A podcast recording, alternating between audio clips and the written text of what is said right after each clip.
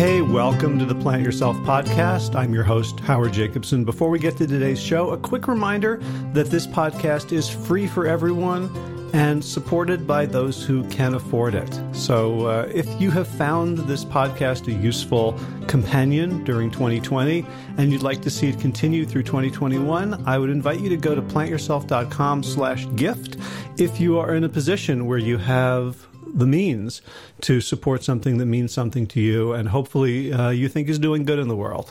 You can use PayPal or Patreon. You can make a one time contribution or become an ongoing, sustaining patron of the show. And if funds are too tight for you to show your appreciation in a monetary sense, you can still leave a review of the Plant Yourself podcast on whatever platform you listen to podcasts. That also helps us a great deal.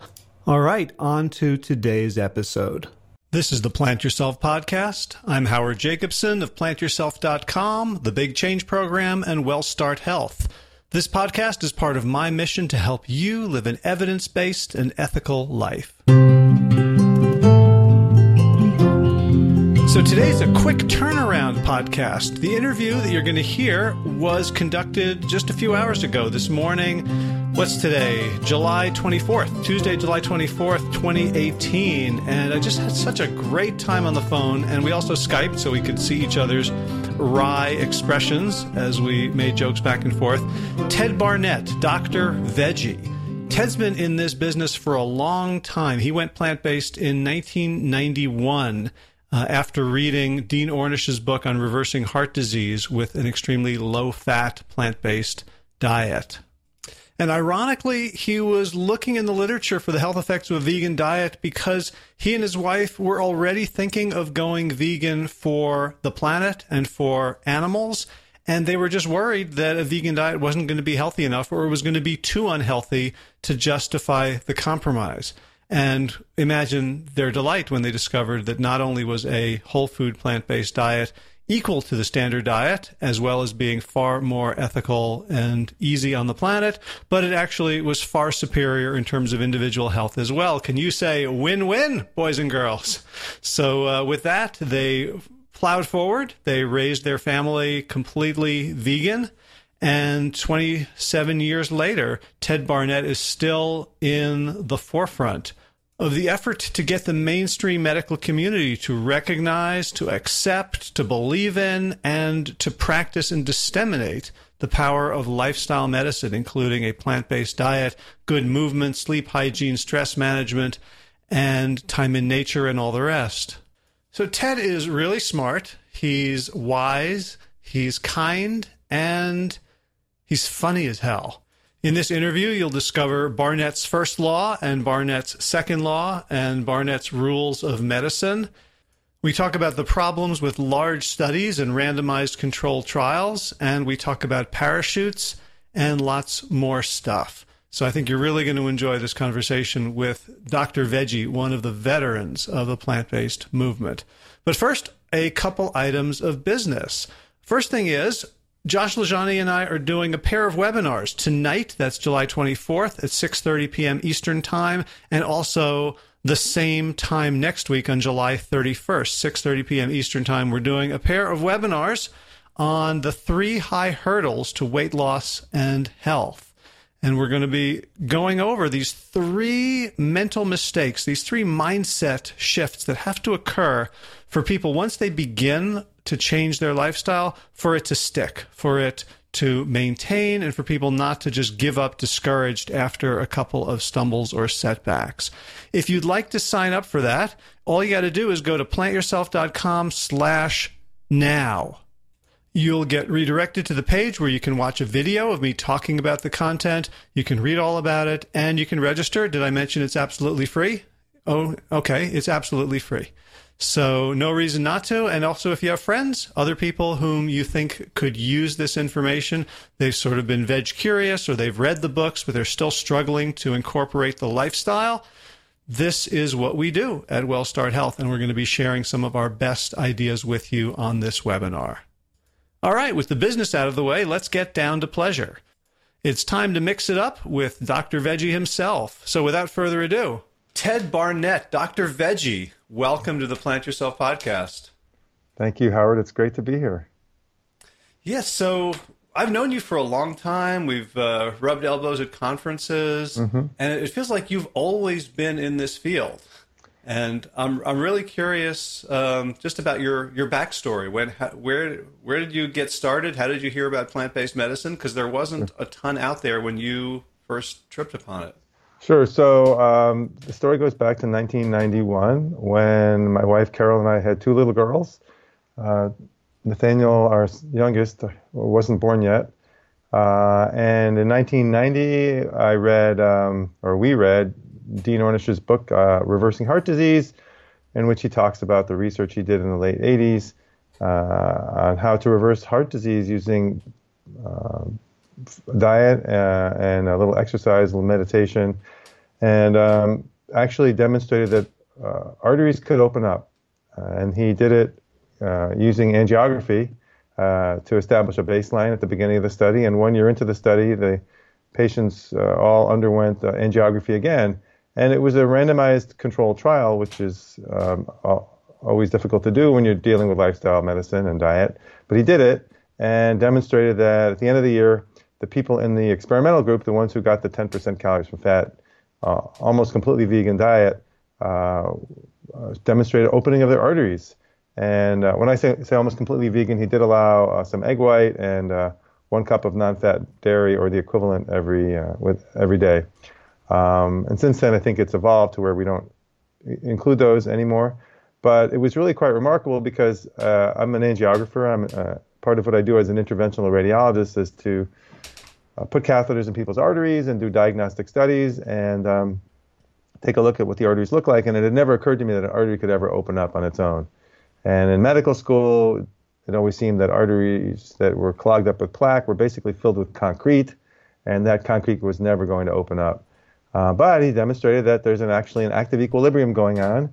If you can change the what's going on in your blood, the plaque can resorb a little faster than it's being laid down, and uh, it starts to open up. And since then, we've also learned that there's a lot of inflammation going on underneath the surface of the plaque, and if you can cut down on the inflammation, then the plaque itself starts to regress.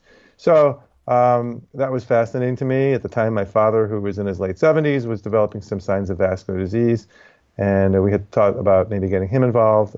Um, he was a pathologist and needed a little more persuasion. That didn't seem scientific enough to him. But anyway, so like any good parents, well, we decided we would perform an experiment on our children. So we said, let's all become vegans. And not only that, but we'll become low-fat vegans. We'll try that. We'll see if we can do this 10% route. Um, and uh, we did it basically overnight. I mean, one of the uh, reasons that we got interested was my wife had been interested in the animal aspect. She'd gotten some mailings from PETA over the last five or six years. I was interested in the environmental aspect, which I still am very much interested in. Uh, and we thought, well, let's do it. And um, so we started in 1991. Nathaniel hadn't been born yet. Uh, he was born in 1992, and uh, he's been vegan since before birth. And um, it's worked out really well. All three of our kids are now grown. They're 27, uh, 29 and 31, still vegangelists, uh, trim, healthy, uh, all went to good colleges. In fact, I joke that I've had the good fortune of being able to send a fortune in tuition checks to some of America's finest institutions of higher learning, uh, including Yale, Oberlin, uh, NYU, Colgate, yeah, well, all those places. So, See, where, where, I thought you were going with that yeah. was you were you were so um, impressed with Dean Ornish's RCT that you were going to raise one of your daughters vegan. Ah, right. We could have done. Yeah, well, that would have been exactly. Yeah, that wouldn't have been hard. So, anyway, so right, so the. Um, well, so yeah. so I want, I want I want to just come back to a couple of things because the way the way you told the story. Yeah. Um, it's like it's like this might have happened to anyone, but the, but like first of all, you found yourself reading Dean Ornish which right. like most people didn't do. Was that because of Carol, your wife, because of her her interest in in animal welfare that you were sort of drawn to that? Was it an accident? Did someone give it to you? How how did how did you find yourself yeah. accidentally right. reading a book? So obviously it wasn't an accident. I'm trying to remember. I think it may have had something to do with the fact that my father was having vascular disease, and somehow we found out about Dean Ornish. Um, the uh, I, I, remember we were already talking about becoming vegan before that. Um, so it sounded dangerous to me. And I wanted, because my parents are smart, they would have not fed me a diet that was unhealthy, so I thought. And um, so I was looking at other, you know, other resources for, well, is this actually healthy or not? And all mm-hmm. I was really looking for was, is it equivalent? In other words, is it no more dangerous than what we were already eating? Because from, because from an environmental standpoint, I think it's pretty obvious that uh, eating a, a, plant-based diet uh, is way better for the planet and way better for, for, the environment. We already knew that, I think, at that time. Uh, and um, so the idea of uh, looking at books that were more about health I, I was, uh, I think, really helpful because it convinced me that not only was it safe, but it was much safer and much healthier. Right. That's so, that's kind yeah. of ironic thinking back now that like like well this this thing has has these ethical benefits and practical benefits and what's the trade off? Like uh-huh. am I willing to live a slightly less healthy life being right. vegan? Exactly. And then we discover just the yeah. opposite. That's right. That's right. Okay. So my second question is like what made you accept that this was possibly true mm-hmm. when it's now almost 30 years later and most of your profession you know still doesn't believe it i was i was i spent the weekend with um, um, a cardiologist and we were mm-hmm. talking about it and and he's like well there's really no proof you mm-hmm. know there's there's some sure. suggestion but there's no, but like almost, yeah. you know 27 years ago right you right found this credible what, sure. What's wrong? What was wrong with you? Why? Yeah, exactly. Why didn't Why didn't you toe the party line? Right. That's a pretty interesting question, and, and actually, you're taking me back now. And I do remember uh, there's a line or a paragraph in Ornish's book, and Ornish is a great thinker. There's just no question about it. And obviously, something at some point in his life um, clicked, and um, you know, uh, you know the uh, the aha moments, right? I call them the sloping forehead moments when you go like this. Right? And uh, basically, he talks about how difficult it is to get um, funding for any research into uh, nutrition or lifestyle changes, basically lifestyle, because there's no, there's very little money in it for anybody, for any like company or corporation or any entrepreneur. It's just not a great way of, uh, it's not a great business model for making a lot of money. So you realize that you need someone else other than drug companies who are the major funders. You need government or someone else to fund research like that. And he basically talks about how difficult it is to get research funding for that. And then I realized, well, so the curve is always being pushed in one direction. Uh, we always are trending toward things that are going to cost more money, uh, and uh, especially if it makes money for you know the corporations.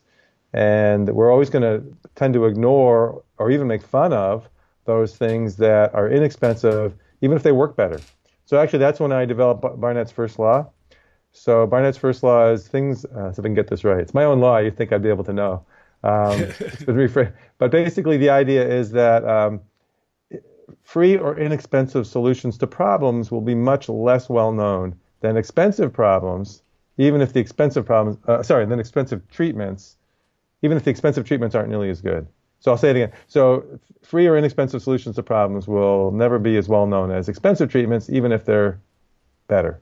And the point here is that you know it's really pretty cheap to put somebody in a whole food plant-based diet, uh, and um, the problem is there's nobody in three-piece suits out there pushing broccoli and brown rice, or that's kind of stereotypical. We eat lots more than that, but you know you, you get the idea. Yeah.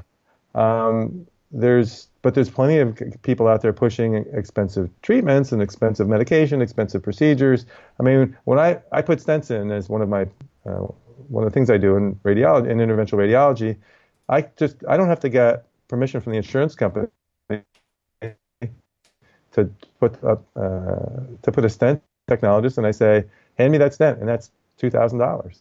And if hmm. the, the stent wasn't long enough, and I need to put another one in, that's another two thousand dollars and there's no problem. But if I want to uh, put put somebody through one of the programs that I'll tell you about later, one of my programs in uh, lifestyle medicine, which we could get by, you know, probably do for thousand dollars for an entire year, um, it's just not part of the system. And so the, expensive solutions are out there. They're going to be much more well known because you've got these big systems in place, and the salesman shows up every day at our office, that type of thing. So okay, so so you say one little thing in there really uh, caught my attention. So it makes sense that things are going to be there's nobody there's no um, you know rep driving from doctor to doctor's office with a trunk right. full of broccoli and brown rice. Right. But so so there's there's less overt marketing, but you also said that it will be sort of made fun of. Yeah, yeah. Like, like, like, like to me, that's like if you show me the study right. of Ornish or someone else, and you show me it's a well done study, and there's and there's angiography, and there's there's there's proof, or mm-hmm. you know, like okay, well then, but but that's not enough to overcome right. the kind of bias that this is like. So what what what did you see in terms of how it's made fun of? Because I, you know, yeah. in in my mind, I can picture, I can kind of hear all these things, but it feels like you're you're kind of coming going down to sort of the fundamentals of where this all started, where the right. the uh, the prejudice sure. against lifestyle and specifically plant based came from. Um, interesting question. So, you know, part of it is well, we've always done it that way, this way, so it must be right. What you're talking about is completely different from what we've always done, and and and also sounds so easy that if it were really if it really worked, we would already be doing it, right? and so it's very circular in that sense. I think one of the criticisms of Ornish has always been that, it, well, it's too small of a study. We can't prove anything from that. And and I've kind of evolved, my thinking has evolved over the years on that. I really am very skeptical of big studies now, and I'm looking much more for small studies that have a lot of power. And the example I often give to people is the, um, you know, there's an article that was written in the British Medical Journal, I don't know, 15 years ago or something, about um, the uh, it's a meta-analysis of all the randomized control trials on the use of parachutes for jumping out of airplanes. You've probably seen that article. No. Uh, oh yeah, it's a great article. Uh, the they basically the, the authors say, well, we're gonna we did an analysis of we looked for all the um, randomized control trials on parachute use, and we couldn't find any. and, uh, and and so uh, we believe that uh, you know those in favor of evidence-based medicine should all participate in uh, one of these randomized control trials, uh, which would involve a crossover.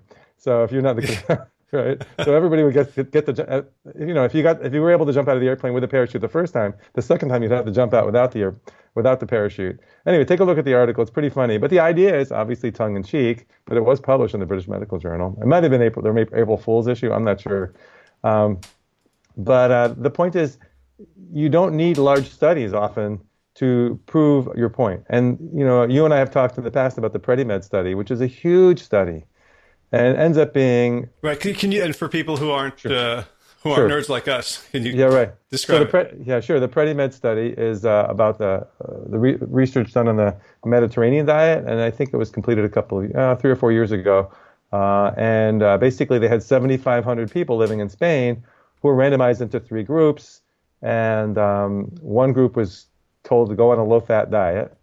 Uh, the other, uh, the, the, second group was they were con- they were considered the control, I guess, although it really wasn't a true control. But anyway, another group was given uh, a gift of nuts every week, and they were asked to incorporate nuts into their diet. And the third group was given uh, extra virgin olive oil. And then they compared the results of the three groups, and they said, "Oh, look, the people on the low-fat diet." They their outcomes weren't as good. And it turns out the differences between the three groups groups was minimal. The quote low fat diet was really 37% calories from fat, which is in no way a low fat diet when we're talking 10% calories from fat in the Ornish program. So the but but because they had spent, in my opinion, had spent so much money and so much effort on this huge study, they had to get some conclusion out of it. Uh, and um, so they did. And then that was published a couple of years ago. And then just in the last month or so, they published a, a, retraction saying, well, yeah, it turns out there was there were a lot of mistakes in the study. But meanwhile, the newspapers and everybody are running around saying how great the Mediterranean diet is and how lousy low-fat diets are, and basically drawing conclusions from this huge study. Which, you know, if you're if you're only looking for big studies, it would be great. It's got 7,500 people. But the point is, they it was not a well-done study, and it was the, the it was misinterpreted as far as I'm concerned. So I look at little studies, you know, and, and a lot of doctors do this all the time. When you have somebody come in who's got diabetes, and two weeks later they don't have, you put them on a whole food uh, plant-based diet that's low fat, and two weeks later they don't have diabetes anymore. Well, that's pretty helpful. Or if their cholesterol drops 70 points in two weeks, well, that's pretty useful. So you you know you, you have to combine, and it's not that it's unscientific, but go ahead. You wanted to say something. Yeah. So so I'm wondering, is do, do we need large studies for be, because of most studies are done on drugs. And so we need to have large populations in order to catch side effects that might be rare but fatal. And so sure. we've we've taken this idea that oh large studies are good right. and applied it in an area where it's it this the, the regular rules don't apply. No, I think that's a good point. I mean, yeah, because drugs, are, uh, you have to look for side effects. I mean, the other thing, of course, when you mention drug studies, is you can do a placebo, which that's the beauty of drugs, right? You can give somebody a capsule that doesn't contain anything, and they don't know. You can't do that with broccoli. People know if you're giving them plastic broccoli. So, um, so the large, st- yeah, you're. I know you're more of an expert on this than I am, but I, you know, you do need certain power to look for side effects. So, um, but if you're if if you're yeah. offering if you're offering an intervention that right. that you presume does not have negative side effects, right? Then you you don't need those numbers. Well, that's true. I mean, of course, there's that presumption. Well, maybe there are those people out there who are having negative side effects. Yeah. Um, um, well, you know, also, you, you said that the uh, the control group in the PREDIMED was not a real, not a true control. What do you mean by that? Well, they were also asked. They, they also got an intervention, which is they were asked to change to a quote low fat diet, um, and um, ended up lowering their fat intake to minimally. I mean, they ended up going from what 38% to 37%, something like that. But they were in a clearly in a high fat diet anyway, um, by our standards. Um, and there were the the other problem was there was just it was all self-reported. There were just so many things wrong with that study. Um, and maybe I should maybe it's not fair to pick on them, but because I think they worked hard at it. Yeah. But well, I mean, I I blame like you know the New York Times Mm-hmm. And I, I, also blame doctors like this, uh, the cardiologist I was talking about. That's the one study he's, he raised to say this is the only proof we have in a randomized controlled trial of diet, mm-hmm. that the Mediterranean diet is the only one. Right. And, you know, I said, well, it's been, first of all, it's been retracted. But 2nd mm-hmm. of all, even if it hadn't been retracted, even if it had been sort of, you know, foolproof in its methodology, right. didn't you read the, the numbers? Right right. like you know, hardly, yeah. The only significant, the only statistically significant finding was, mm. I believe, the people who had nuts had thirty percent fewer strokes. Right. But no fewer deaths. Right. Exactly. Yeah. Death from any outcome was the same among all three groups, and so obviously you couldn't draw huge conclusions. Whereas, well, you know, we probably shouldn't spend too much time on, more on that. But I'm thinking what, what I've found now, and I think this is going to be how things will change in the future, is that doctors are beginning to recognize that their own health is in jeopardy, and they try these things out and they go, "Wow, I had no idea this would work so quickly." So um, just uh, we just finished a, uh, a, a, a, pilot program with 26 patients, and it was two weeks. It was a 15-day jumpstart basically, and a couple of our uh, consultants also went through the program. And the idea was um, they came in Saturday morning. We did finger stick uh, lipid profiles and um, blood glucose, and we're able to give people the results instantly. We then gave them breakfast, and we fed them. Then we fed them propaganda about the whole food plant-based diet. And two weeks later, we had them come back in again on a Saturday morning, get their finger sticks, and they were shocked. So one of our consultants, his cholesterol, he said, my cholesterol's never been under 200. His started at 220. At the end of two weeks, it's 151. uh, we had patients routinely like that going through. So when you see those kinds of incredibly powerful results, you start to wonder, well, gee, what is it with these huge studies? How come they're not demonstrating these major changes? And there's obviously other other things going on. But when you look at each, each individual, there's there's this incredible disconnect because we have this incredibly powerful diet that works really rapidly, and no doctor can really deny that. They see the lab results, and then they see the patient start to lose weight. But for whatever reason, we um, like to have big studies. So I'm basically at this point saying, look, we know this works. The challenge here is getting people to stick with it and changing the culture enough so that people can stick with it. Because really, that, and that's where the that's where the research needs to be done. The research is not whether it works at this point. The research needs to be done on what programs actually help people to stay with it. Mm-hmm. And um, and that's kind of the challenge we're, trying to address with our, uh, our, our businesses. So, yeah. Yeah. Well, I anyway. can't remember where where I heard this, but the phrase "sure it works in practice, but does it work in theory?" Yeah, that's good. I like that. Yeah, exactly. So, um, so uh, yeah, t- tell us more about what you know, what what kind of businesses and what kind right. of research you're doing. What what are you doing to push the movement forward? So um, I'm still working uh, nearly full time as an interventional radiologist, which I enjoy and I'm good at, and it helps pay the bills. In fact, it's the only thing right now that pays the bills. Um, and uh, but we started uh, Rochester Lifestyle Medicine in 2015 uh, and uh, then in two years later, in the spring of 2017, we started the Rochester Lifestyle Medicine Institute So both of these organizations uh, are trying to push forward uh, plant-based nutrition and helping to make li- make lifestyle medicine uh, the sort of the standard of care for pretty much everything. You know, 80 or 85 percent of what ails people in this country, because mostly what's ailing people are um, chronic illnesses such as diabetes and heart disease, and as uh, Caldwell Esselstyn would say, you know, foodborne illness, basically, uh, and what, what, we, what we put in our mouths every day. And it doesn't have a lot of glamour, uh, you know, getting people to change their diet, but it's incredibly effective. Um, so, you know, when I started back in 1991, we were not calling this lifestyle medicine. That term had not really uh, crossed my lips. Um, but, you know, in the last decade or so, lifestyle medicine has become uh, a more well known term. Uh, I now have my boards in lifestyle medicine. They gave the inaugural examination last fall out in uh, Tucson, Arizona, uh, the, the, American Board of.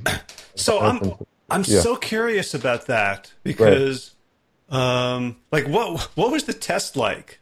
Because like, and how different was it from like a, the the standard test that you would have gotten? Mm.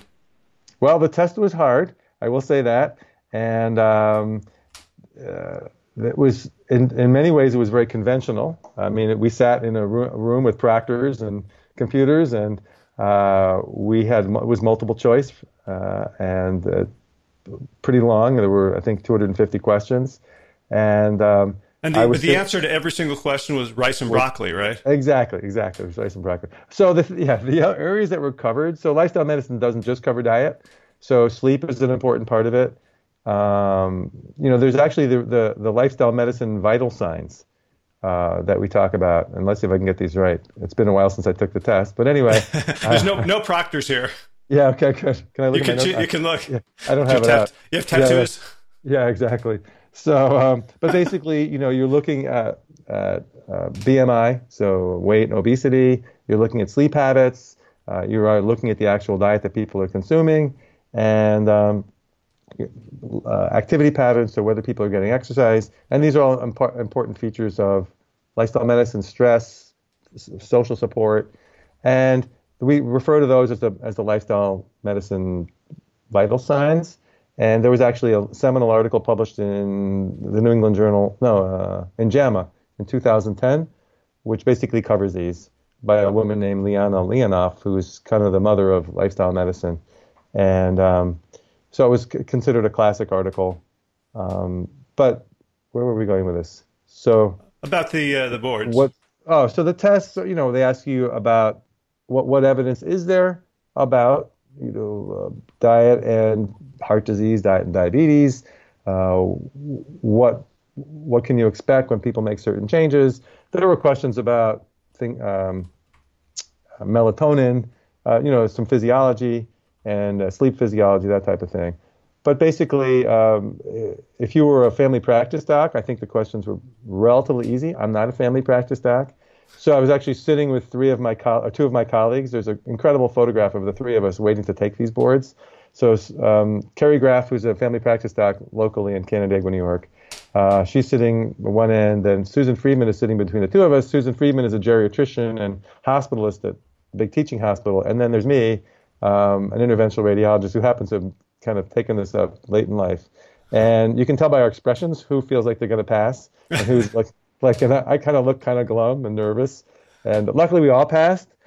But uh, Carrie Graff, who was clearly been doing this the longest she, or, and most involved, I wouldn't say the longest, but the most involved because she's family practice. She looked quite happy. Anyway, all three of us passed. There's actually five of us now in Rochester who've passed our uh, lifestyle medicine boards. They're all connected to Rochester Lifestyle Medicine and uh, which is something I'm really proud of. There's only 204 people on the whole planet now, in fact, the entire solar system, who um, have their boards in lifestyle medicine. So, um, you know, that yeah, that's like that's like a mil- you know a million and a half Americans for every one. That's right, exactly, exactly. It's a good point. Yeah, good math. Anyway, so uh, I I want to go back to the where the how doctors will be persuaded of this.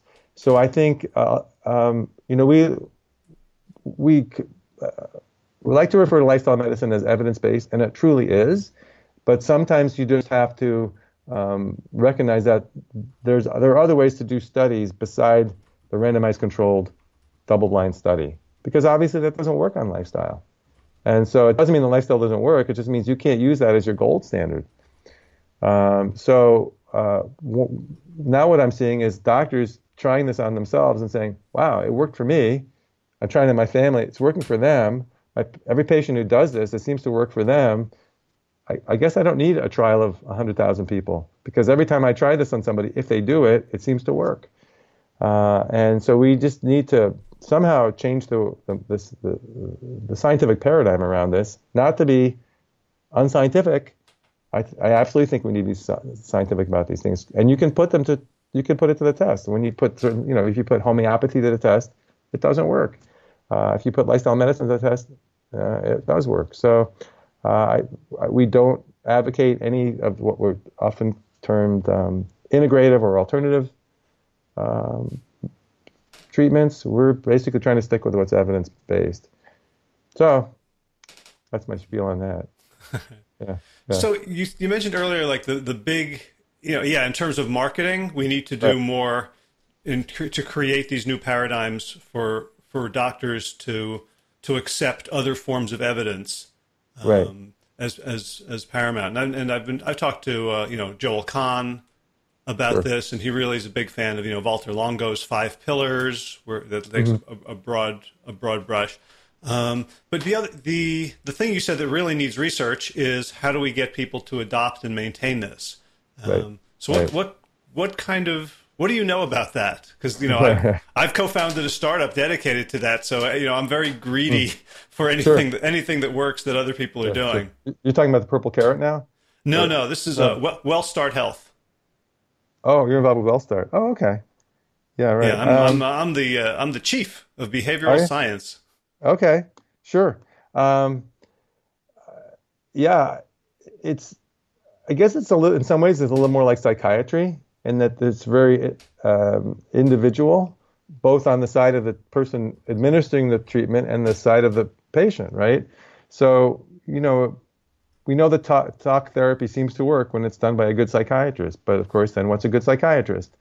Uh, and that's going to be very dependent on the individual. I mean, the sort of, I guess, the beauty of a pharmaceutical is that it doesn't really matter who's administering it, especially if it's something simple like an antibiotic and you're trying to treat an infection it honestly doesn't really matter if the doctor giving you it has good bedside manner or, you know, right? The antibiotic either is going to work or it isn't. But it, but in this situation, we're dealing with getting people to make major changes to their lives, and I think there's going to be thousands of different approaches, and and uh, many of them will work.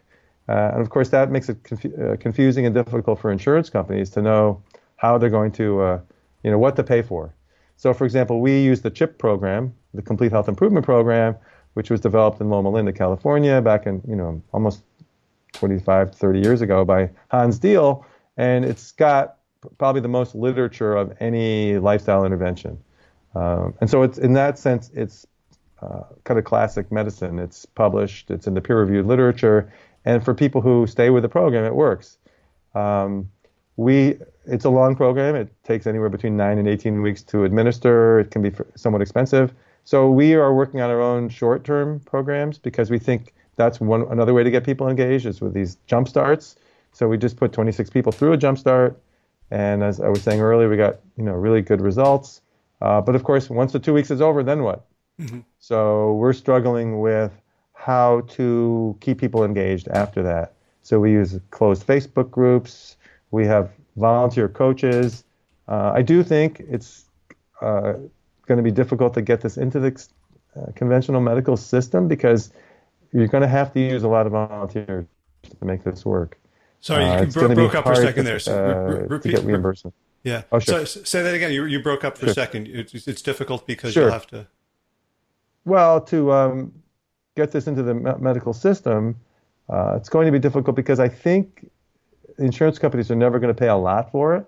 It's always going to be easier for a doctor to put his kids through college and make, you know, buy his cars, and make car payments. Um, if he's doing something that nobody else can do, mm-hmm. right? Which is, you know, administer medication, perform a procedure, do an operation, that type of thing. Where you know you just you can't take out your own appendix, right? But you can change your own diet. Um, so um, so I think it's hard for people to see the value in uh, these these lifestyle interventions, even when they are more powerful. So I think we're going to have to use volunteer energy. I know we're seeing that. It's one of the reasons we started our nonprofit because we have all these people who really, really want to help, mainly people who've been through the program themselves and then want to kind of be buddies and mentors to uh, other people who are in need of the program. So, you know, we have one guy who's lost over 100 pounds and he's now one of our biggest advocates and he's helping other people do the same thing uh, and, that, you know, devoting his volunteer energy. But you can understand why that's a tricky business model, right? Because it doesn't doesn't make a lot of money for anybody. So, and I'm sure you're struggling with that if you have a startup. Right. Well, well hey, we we got to talk offline. I don't want I don't want to market my startup uh, yeah, sure. overtly on yeah. the podcast to people who don't care. But uh, yeah, right, you know, sure. that's that's what we do is the follow up. Right. Is uh, you know di- digital support for up to a year. Right. Um, right. No, I think that's great. Yeah. Well, and you know, and yeah, the insur- the way the model is set up now, I think mm-hmm. in a mm-hmm. very reductionist sense, there's no money to be made in helping people get well, and certainly you know doctors who are then told, "Hey, you have to do this thing that that anybody who can chop an onion can do."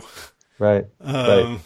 You know, and probably a lot of people with a better bedside manner than you could do mm-hmm. it better. There's, there's, going to be a threat. But when you look right. at the, you know, the the global economy mm-hmm. and how runaway healthcare costs are are sinking this country, mm-hmm. you know, if you think if you think about like taking one person and mm-hmm. reversing their type two diabetes, and think about right. let's say the five year cost savings, and you think right. of it as a pie chart and then you think, well, you know, we have to let's split that between the employer, the patient, and the company that you know the people who do the intervention. I think right. there's plenty to go around. Yeah, there sure is. There sure is. But on the other hand, if they don't get sick to begin with, right? So, but the diabetes is a great example. So the my understanding is the average person costs about five thousand dollars a year in healthcare costs. Uh, when they get diabetes, it goes up to ten thousand a year. Then when they go into renal failure and end up on dialysis, it goes to $100,000 a year. And these are patients I deal with every day, patients on dialysis. That's one of the things we do in interventional radiology, take care of their fistulas and that type of thing. And it's you're right, it's just an astounding amount of money. But the question is, which who in the system is, has the incentive to change that?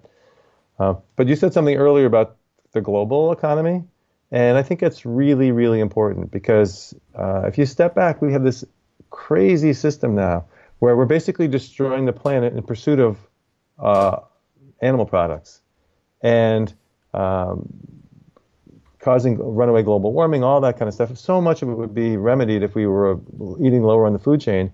And then the result of that is it makes us sick. So where's the logic there? Uh, we really, for the first time, and, and, this has been in evolution since we started these organizations, I now actually am very upfront about we can't be advocating um, healthcare, health, uh, medical treatments that are at odds with the health of the planet. We just can't. Fortunately, whole food plant based nutrition is completely aligned with the health of the planet and hmm. advocating that. So, thank goodness, because uh, it would be pretty hard, I think, to justify saying, well, we have this other health, you know, we have this other treatment for you, but it's not good for the planet. It would save you, but it would be bad for the planet. Fortunately, we don't have to tell people that. We can tell you, we have this treatment for you, and not only is it great for you, but it's also really great for the health of the planet. So your children and grandchildren will actually have a viable biosphere to live in. Yeah. Um, well, yeah. It, and it reminds me of the work of a friend of mine, David Eisenberg, who founded uh-huh. the, the, the, Developmental Center for Appropriate Technology. He's, he was mm-hmm. basically um, trying to get building inspectors to consider mm-hmm. the health of the planet instead of saying, mm. well, this building is safe because it's structurally sound as opposed right. to this building created five tons of waste and hazardous runoff and mm. therefore it's it's technically safe for the inhabitants of the building but unsafe mm. in a you know in a small way for everybody else ah that's interesting right. i'd like to hear more about that as, at some point too that's pretty interesting yeah huh. yeah i mean just you know i guess it's our brains we're all we're, we're scared of airplanes falling out of the sky but we're not scared right. of heart disease Right, exactly. Right, exactly. the slow incremental sure thing mm-hmm. is less scary mm-hmm. than the uh, mm-hmm. you know the, the, mm-hmm. the, acute dramatic right. event. Right, which actually reminds me of Barnett's second law, which oh. I can remember. Go ahead. Oh, good, good, good. I want, I want all of them. So Barnett's second law. There's only two. Um, Barnett's second. I have a bunch of rules of medicine which are different, but this is the second law is that nobody gets credit for bad things that don't happen, and it has really to do with why prevention is just not that interesting or exciting. It's very hard to prove that you've prevented something awful from happening. So one of the examples I like to give is, well, on 9/11, if the FBI had figured out that these crazy people were going to be flying airplanes into the twin towers, and they somehow intervened and it didn't happen, would we be sitting around 17 years later saying, "Wow, we really dodged that bullet"? Just think of all the terrible wars we'd be in right now, and all the you know increased uh, regulations at airports and all these things. All it would have been a mess if that had happened. Glad we dodged that bullet right? No, because it, there would be no proof that it ever would have happened. Nobody would believe you. So it's the same thing with, well, when did, did you get up this morning and thank Jonas Salk because you don't have polio, right? No, I didn't. wasn't I wasn't going to get polio. Yeah. You know, so uh, so I think and it's and it makes sense. It's it's not it's logical and it's also human nature to not really um, focus on those things that are kind of theoretical. You're much more focused on the things that are immediate, that the obvious uh, danger right in front of you. And po- politicians take advantage of that all the time by, you know, making you afraid of something that's somehow made made to feel imminent. Yeah. And uh, anyway, yeah. Uh, that, that in medicine, the you run into this all the time. People just are not they're, they're they they give you credit if you save them from a disease you obviously have. If you have pneumonia and you get better because you got antibiotics, wow, I'm convinced. If you have angina and we put a stent in and tomorrow you don't have angina, fine uh, I'll give you credit for that. But if 10 years ago you put me on a whole food plant based diet and now I don't have angina, you're not going to know. You're not going to really give anybody credit. So, right. Um, so what uh, what are your rules of medicine? Oh, rules. Well, again, I don't have them right in front of me, but uh, so first, Barnett's first rule is don't screw up the easy stuff. so basically, and I won't even explain that one, but I'll go to uh, Barnett's second rule is if you make fun of another doctor, they will turn out to be right. Yeah. And uh, so I'm very careful to not ridicule or make fun of other doctors. And I find the same thing with just people in general. So a really good example of that is I told you about the patient who lost over 100 pounds. Um, and he he took my course on plant-based nutrition. I teach a six-week course on plant-based nutrition. We've given it 15 times, and almost 700 people have taken it. Uh, it's open to, it's accredited for physicians to get 12 CMEs, but the public can take it. So he was one of the members of the public who took it uh, early, uh, last January and February. And then I met him at a meeting and he was telling me, I'm not getting enough lysine. And I said, How do you know that? And he said, Well, I'm using Cronometer. this um, food diary. I'm not f- sure if you're familiar with it. Yeah. And I started to say, Look, you know about that's reductionist. You know, if you're just eating a whole food plant based diet, you don't have to worry about these things. You're going to get enough. And I felt myself starting to ridicule him right? Luckily, he's a very humorous guy who's very confident in himself. And so we had a good banter and a good back and forth. But as I started to feel like, okay, I'm beginning to ridicule this man, maybe he's got some kind of a point. So I said, what is this Cronometer thing? So he shows me, and it actually, for geeks like like me and for him and maybe even for you, I'm not sure if you're familiar with it. It's actually a fascinating program that gives you all the breakdown of all the food you're eating. Now we know that's very reductionist, and if you're eating a whole food plant-based diet, you don't have to worry about that. Um, but um, there are people who need to be convinced, and it may only take a day or two for them to see, gee, I put all this these food, all this the food in. And there's only, of course, there's only, only one thing they care about, which is protein, right? right. And look, so it looks like I'm getting enough protein. Okay, this this will work. So that's Barnett's second law. The other laws I haven't looked at are rules. The other ones I haven't looked at in a while. So okay, I'll mail, I'll email them to you when I find them. Right. So before yeah. before we go, I'm curious about like what you have personally discovered, your insights into working with people at various stages of readiness. Because mm-hmm. um, one of the things, you know, as with, with our startup, we're getting people. Um, you know, initially the work I was doing. Um, oh, with, I lost you. Hey, can you hear me now? Yeah, we're back in. Yeah, I'm here. Okay, you, you cool. broke up for a minute there. Okay. okay. Um, you go back to where your startup. Yeah. So with, the, with so with the startup where we're getting people, some of whom the, our initial clients came because of the books I've written and because of the podcast that I do. So they're like right. on board and they just need help, you know, figuring out how to deal with cravings, how to deal with social situations, how to get moving. You right. know, they're at a different level versus people who come in completely unconvinced. And right. to give you an example, we're working with a company where the first group came in uh-huh. sort of cold. The second group came in following an intensive five day immersion and the difference okay. between those two groups. How, so how do you kind of assess and think about like, you know, when do you talk about like just, you know, how to introduce people, both convincing them and getting mm-hmm. them to start taking steps? Right. Well, that's the million dollar question, isn't it? Um, and so there, it's basically, in a lot of ways, it's marketing, uh, a term I'm not really fond of.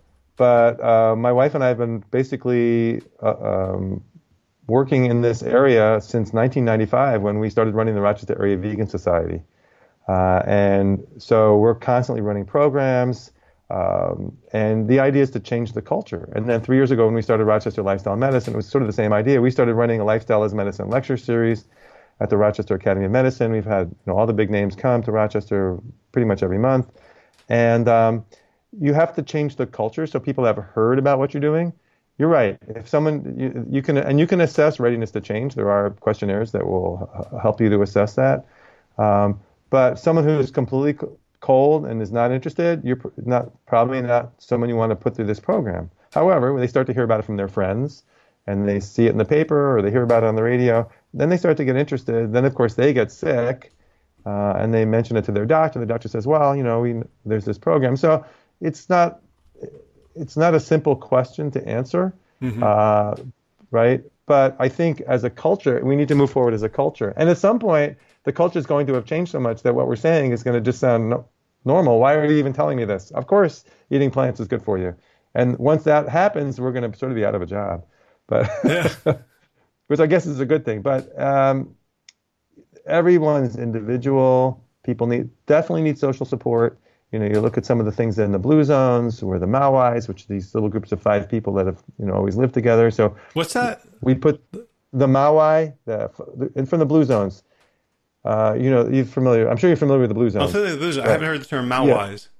Yeah. Um, and it's M A W E I. It's a Japanese term, I believe. We can look uh, that one up later. So, so from Okinawa. Uh, yeah. So basically, uh, from the time you're a little kid, you're assigned to this little group of five people uh-huh. and they're going to be your basically your best friends for the rest of your life. And you're always going to get together on a regular basis, and it's that social support that humans need because we are truly social animals. So we like to get people in, into little groups of four to six. Um, we we hit, hook them up through a closed Facebook group, which you know I think is good on, on a short term basis. But be, really, it's the it's that human connection. So um, uh, that is the million dollar question uh-huh. is how to get people to stick with it. I think it's pretty easy to persuade people that it works. Uh, it didn't used to be. I, I, would say 10 years ago it was very hard to persuade people that it works. Now i think um, it's much easier to persuade people that it works. One because it's become sort of more accepted in the media. Doctors are now doctors actually believe it or not are becoming persuaded of this. Uh, um, and so now the challenge is really getting people to stick with it when, when they're surrounded by all these cultural cues. You know, there's fast food restaurants every you know, every hundred feet on various roads. People are surrounded by commercials. They're surrounded by all this tantalizing food that's all been processed to hit their bliss points. It's tough. Yeah. So and and one of the things I'm seeing is, and I don't know if this is a good thing or a bad thing, but the when it starts to work, it's like a a binary switch is flipped, in that they're no longer of this culture.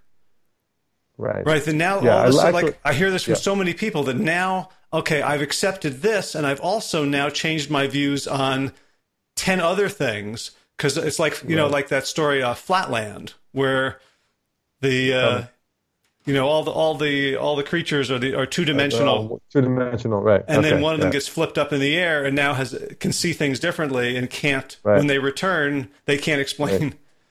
Right. But they're no, they're no you know they're they're part of a different they they, they can't un unknow what what right. they've what they've known. Right. Do you find that that when people ad, yeah. you know adopt that, that that's the that's the um, the inoculation mm-hmm. that now the the fast yeah. food signs it's like that's not my culture anymore. That's right. Uh, and I like the analogy of flipping a switch. I actually end up using that term a lot with doctors. I've seen this a lot. Uh, that doctors who've been challenging me and even ridiculing me for decades, so suddenly the switch flips and you think, wow, that's just really interesting because there's been this resistance to, to even accepting it at all. And then, of course, once you accept this premise, the rest is pretty obvious to those of us who've been thinking about it for as long as we have. And that, I think, we, then it becomes obvious to them as well. Um, I mean, I've got a great story, which I probably don't have time to tell, but I'll tell it anyway. You can edit it out. Um, this is uh, uh, one of the things we do in interventional radiology is we do procedures all day long. So this is the end of, and like every hour, another patient comes in with some other problem, and it might be they need their Mediport fixed, you know, for injecting chemotherapy from their oncologist, or they might have a fistula that needs to be repaired for dialysis, whatever. Anyway, it's Friday afternoon. It's four o'clock. Uh, everybody on my team is exhausted. There's the nurses and techs are standing around. They just can't wait to get out and go home. We still have two patients left, and it's four o'clock now. So they know they're going to be there late. And then the phone rings, and you can see the look on their faces. Oh my, oh, oh my! Somebody wants to add on a case. So I see the nurse go and pick up the phone. She writes a little note. She hangs up. Then she comes out and hands me the note. It's Dr. And the look on her face is Dr. Barnett. Under no circumstances am I going to allow you to add another case on, right? so I call the number, um, and it's this oncologist who I've known for years. And I said, How can I help you? Thinking he's going to have a port or something that's going to need to be fixed. He says, Ted, I totally get this plant based thing now. I said, I said, Oh, hey, can I call you back? Because we still have two patients left. But anyway, it was just such a relief. But there was there was a switch that flipped, and you see it all the time. For whatever reason, I think I tend to think it has a lot to do with doctors realizing that they are also human and going to get these illnesses, and they start to think about, gee, how can I change my way of living? So yeah, there is a switch, and we see it in patients. There was just a rant the other day on one of our Facebook groups about this woman who's now who took our two week jump start. Now she walks into the grocery store and she can't believe all the food, all the processed food that she's seeing. It's yeah. just unreal to her. So yeah. And, and you know, you also you mentioned um, you know your uh, I think it's your second law about you know don't ridicule other other doctors and right. you know one reason not to ridicule them is that they turn out to be right but even if that even yeah. if that's not the case Right. You know, if your if you if your oncologist friend had felt ridiculed, he might right. never have gotten there, right? Exactly. That, exactly. that we have to figure out how to talk to other professionals in a way that allows mm-hmm. them to save face when they discover the truth. Sure. Right. Well, that's actually a, probably a cultural skill that we all ought to be uh, uh, uh, working towards in all in a lot of areas, not just medicine. Right? Is how do we talk to people who don't agree with us? Mm. and that's a big challenge. Um, but you're right. In medicine, you know, we have certain ways of talking, so we use evidence. We're gentle about it. You know, uh, and uh, I think persistence pays off. I mean, that's kind of what I'm known for. Is I, you know, all these setbacks, and believe me, there's been lots, especially since I actually started doing it as a living. You know, when I was just doing it for myself and my family, it wasn't really costing me anything, right? Now I've got, you know, a company that's actually a medical group, Rochester Lifestyle Medicine Group, and uh, we actually are seeing a lot of patients now, but it's still one of those things where it's not making money, and it's. Uh-huh. Um, but but doctors are sending us patients, which is exciting. Uh-huh. So, so what? Yeah. Yeah. Um, you know, Saray Stancic. Sorry, sorry, yeah, sure. Right, the doctor. She's great. Yeah, she's and she, you know, she's yeah. talking about like her. She started a lifestyle medicine practice. You know, everyone told her she was crazy, right. and right. She, like she discovered to her amazement that her best referral source were other doctors but before they became referral sources, they wanted to be her patients. Right. Like, are you are you yeah. discovering that, that there's sort of like a a, a, uh, a curious uh, approach avoidance thing going on with medical professionals? Approach avoidance. Yeah. Well, we definitely have seen doctors that come to consult with us one on one. We also have a, as I mentioned, quite a lot of doctors who've taken the course, the plant-based nutrition course, uh, in which I try to gently outline, you know, lay, lay out all the evidence uh, and I, I, think that they that's been persuasive, persuasive. But yeah, we definitely see doctors coming through because they want to find out for the, their own health issues. A lot of them are overweight, a lot of them have arthritis, uh, high cholesterol, that type of thing. So yeah. Okay. So um, before I let you go, what's what is the no, near future? Stop moving there for a second. Huh? What's that? I, I, yeah, okay. I, I, didn't hear that. Go oh, back. Okay. About um, 12 seconds. Oh, okay. Um, that's you know that's the price of seeing your your smiling face is that we're having a little audio. Oh, I'm sorry. Show. I can turn it off. Should I turn it off? No, no, we're almost done. uh we, okay, we made okay. it this far. We're gonna we are gonna, we're gonna punch it across the goal line. Um, plow, plow forward. Okay. I'm just curious what what you what you see the next five years holding for mm. for you. What's uh what's on your agenda? What, what would you like to accomplish? Uh, well, um, I obviously I enjoy very much what I do as an interventional radiologist, so I do. I think I'll be continuing to practice that.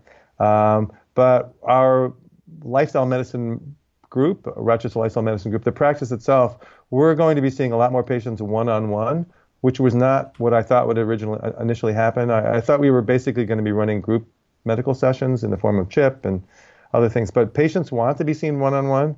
And amazingly enough, doctors want to see patients one on one. So I'm not going to fight that. Uh, and I do think we will move forward a lot more with uh, shared medical visits, which actually is a billable thing. Mm-hmm. Uh, so instead of a doctor seeing one patient for 10 minutes, uh, and you know basically seeing four patients an hour, what they'll do is one doctor will see eight patients in two hours, but they'll be there together the whole two hours. And so, and being able to go through all this and discuss it with in little groups, and and I think economically that will become viable when the insurance companies come around. Um, not every doctor wants to sit in a room with a lot of a lot of patients, but I do think that's going to be powerful moving forward. So, what are the, what are the uh, skills that a doctor needs to do that that they are not being taught right now? Uh, great question. Um, so, for one thing, you need to understand plant-based nutrition. You need to understand nutrition in general. Yeah. Uh, and that's definitely not taught in medical school, and it's becoming a, more of a more of an int- interest of newer medical students. Um, so I think that's going to be taken care of. I think some of the stuff is just sort of natural skill that people kind of are born with. Not everybody's ever, not everybody can be, is going to ever have great bedside manner and be able to carry on a, uh, you know, a group visit. It's although I think it can be taught. I mean, there certainly are principles involved um, you know, motivational interviewing, uh, these kinds of things. You can be coached on, on learning that. There's a, you know some acting involved. Uh, so I think that that could be taught, uh, and certainly there's probably a lot more docs out there who could learn it who haven't. So the, the interviewing skills, motivating skills, that type of thing will definitely become important. Um, cool. Yeah. how, how did you how did you learn how to uh, how to influence patients? Was it was it uh, sort of on the job training, or did you go back for for motivational interviewing or other techniques? So obviously, I'm still learning. We're all becoming better um, communicators as we grow up, and um, you know, I think I make progress every day. Um, you know, it's always been fairly easy for me to carry on conversations with people of all kinds of all backgrounds, and I've always sort of prided myself on that. Um, and I try to you try to read who it is. Uh, you know, if it's someone who's I can identify with me, I may use more scientific facts. Uh, I may talk about more about the studies, and um, I, I, try to make a, a, you try to make a human connection first. I think it's important that people feel as if they're being understood. Uh, you know, there's one of the laws of the seven habits, right? One of the seven habits is seek first to understand, right? Then to be understood. You really need people to feel as if you understand them, and and and you're not, and that's not acting. You really do need to understand someone before you can try to help them from um, because you have to help them move from where they are.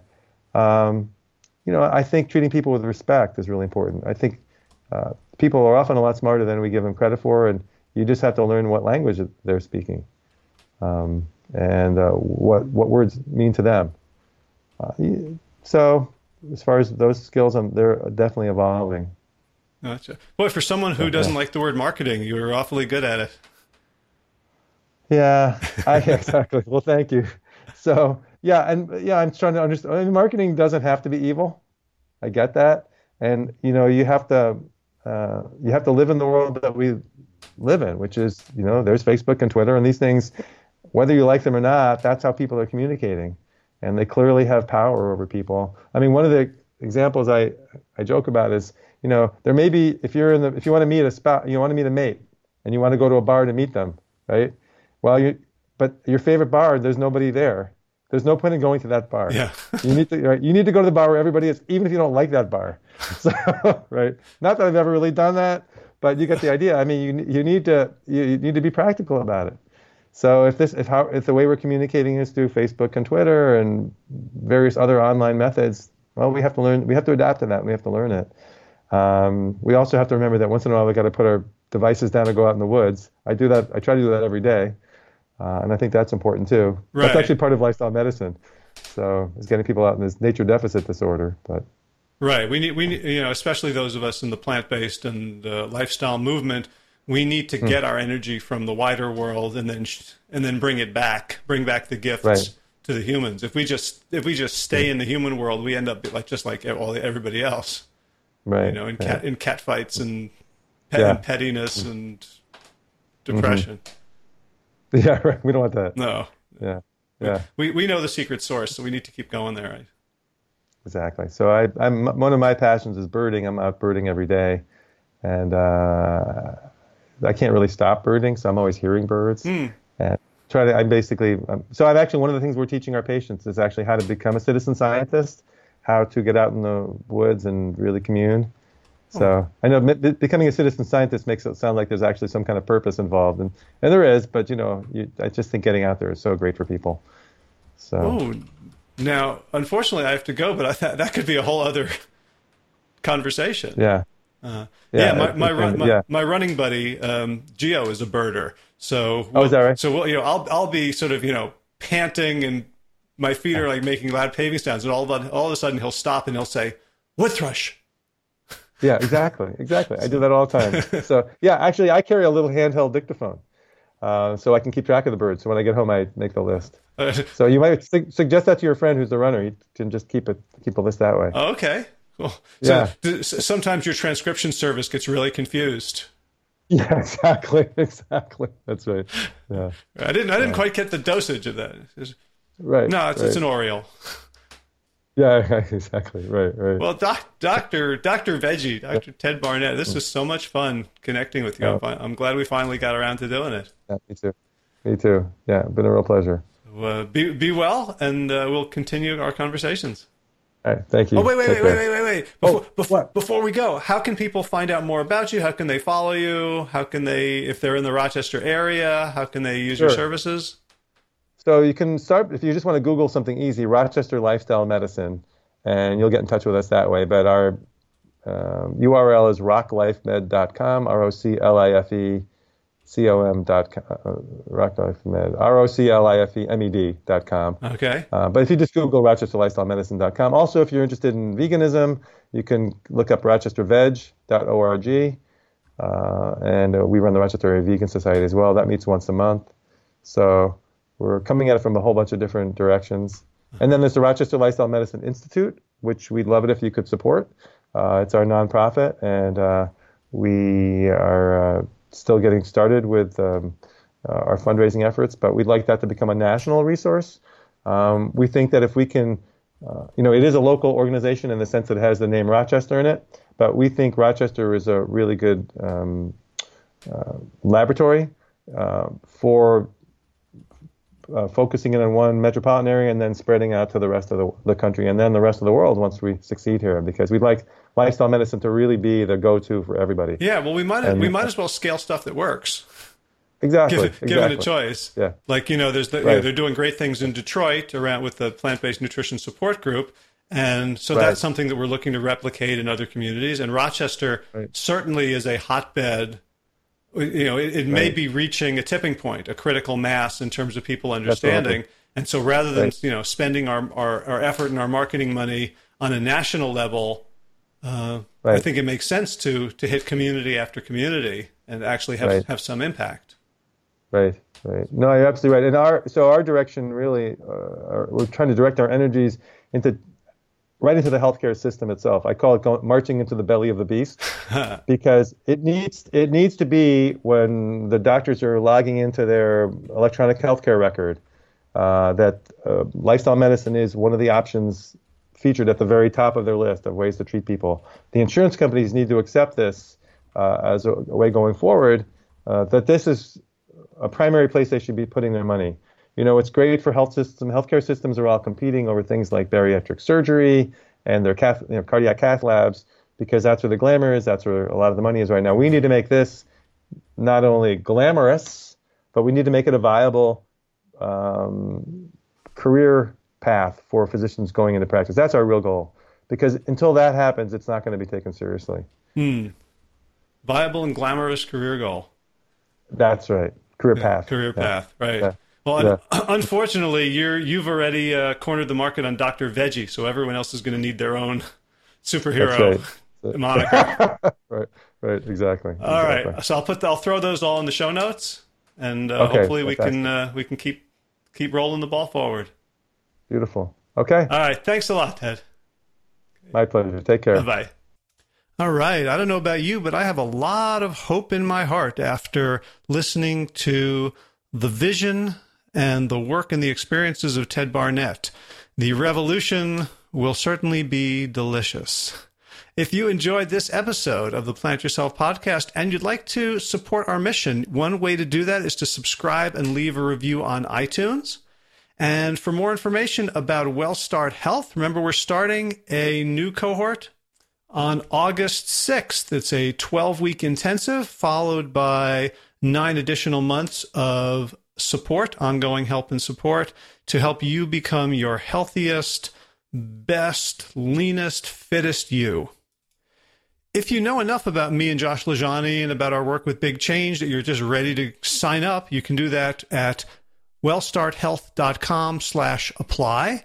If you'd like to find out more, you can check out bigchangeprogram.com and you can also sign up for those two webinars we talked about at plantyourself.com slash now. Hey, we got a lot of show notes for today's episode, a lot of links. Uh, Ted Barnett is a researchy kind of guy, so we have a whole bunch of links to the studies he talked about, including that amazing study about the lack of randomized control trials of parachutes. You can just uh, grab that right from the show notes, which you can find at plantyourself.com slash 280.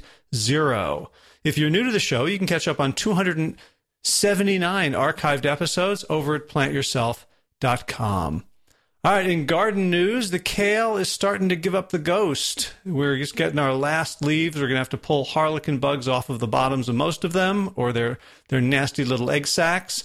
And looks like we're going to have to be going back to supermarket greens in just a little while. The elderberries are still coming in really strongly. Blueberries are close to done, getting a, a half a Ziploc bag a day now. That's freezer gallon size, so it's still nothing to sneeze at, but uh, not the two or three bags we've been getting so far.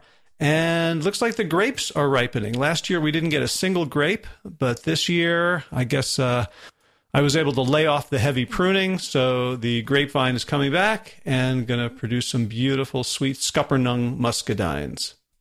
In running news, my ankle is looking better. I had it professionally taped up this past weekend for the um, Ultimate Masters Championships in uh, Chicago area in Aurora, Illinois, and I'm happy to report that my team triaged came in fourth nationally. We won our first three games in pool play, and then we won our quarterfinal game to make it into the semifinals, into the top four, where we got schooled twice. Um, and so we come home with a great record, and we also come home having learned a ton. And just like when we mess up in our diets or any other aspect of our lives, all it is is data for better performance in the future.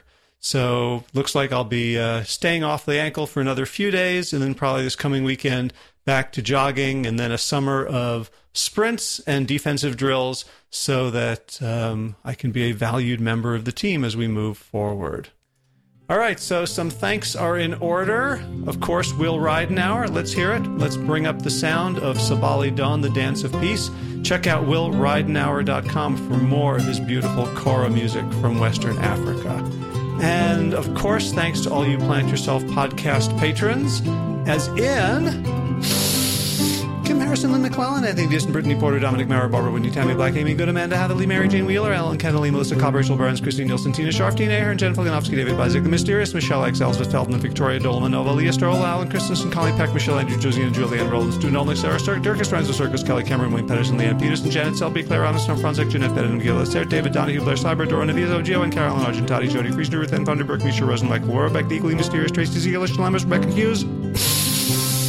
Val Lindemann rhymes with cinnamon, Nick Harper, Stephanie Holmes, Martha Bergner, Nicole Ramsey, Susan Ahmad, Molly Levine, Inscrutable, Harry R., Susan Laverty, The Panda Vegan, Craig Kovic, Adam Sharp, Karen Burry, Heather Morgan, Ashley Corcoran, Kelly Machia, Deanne Norton, Bonnie Lunch, Plant Happy Organ, Sabina Kurtzels, Nigel Davies, Marion Bloom, Carissa Shell, Rutledge, Julian Watkins, Breed O'Connell, Brian Sheridan, Shannon Hirschman, Kate Rose, Linda Ayat, Julie Langholm, Hedegaard, Isa Tuzin, Wak, Connie Hainline, Aaron Greer, Alicia Davis, Aviva Lyle, Heather O'Connor, Carolyn Jensen, Sherry of Plant Powered for Health, Karen Smith, Scott Morani, Karen and Joe Crabtree, Tanya Lewis, Kirby Burton. Teresa Carell, Kevin McCauley, Elizabeth Rothschild, Kelly Baker Miracle, Ann Jesse, Cheryl Dwyer, Jenny Hazelton, Valerie Peltier, Peter W. Evans, Colleen Harrison, Justine Divitt, Joshua Sommermeyer, Dennis Bird, Darby Kelly, and Lori Fanny for your generous support of the podcast. That's it for this week. As always, be well, my friends.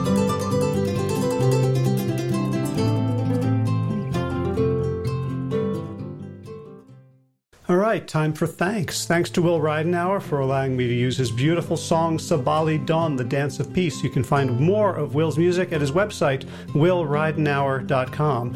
And of course, thanks to all of you Plant Yourself podcast patrons.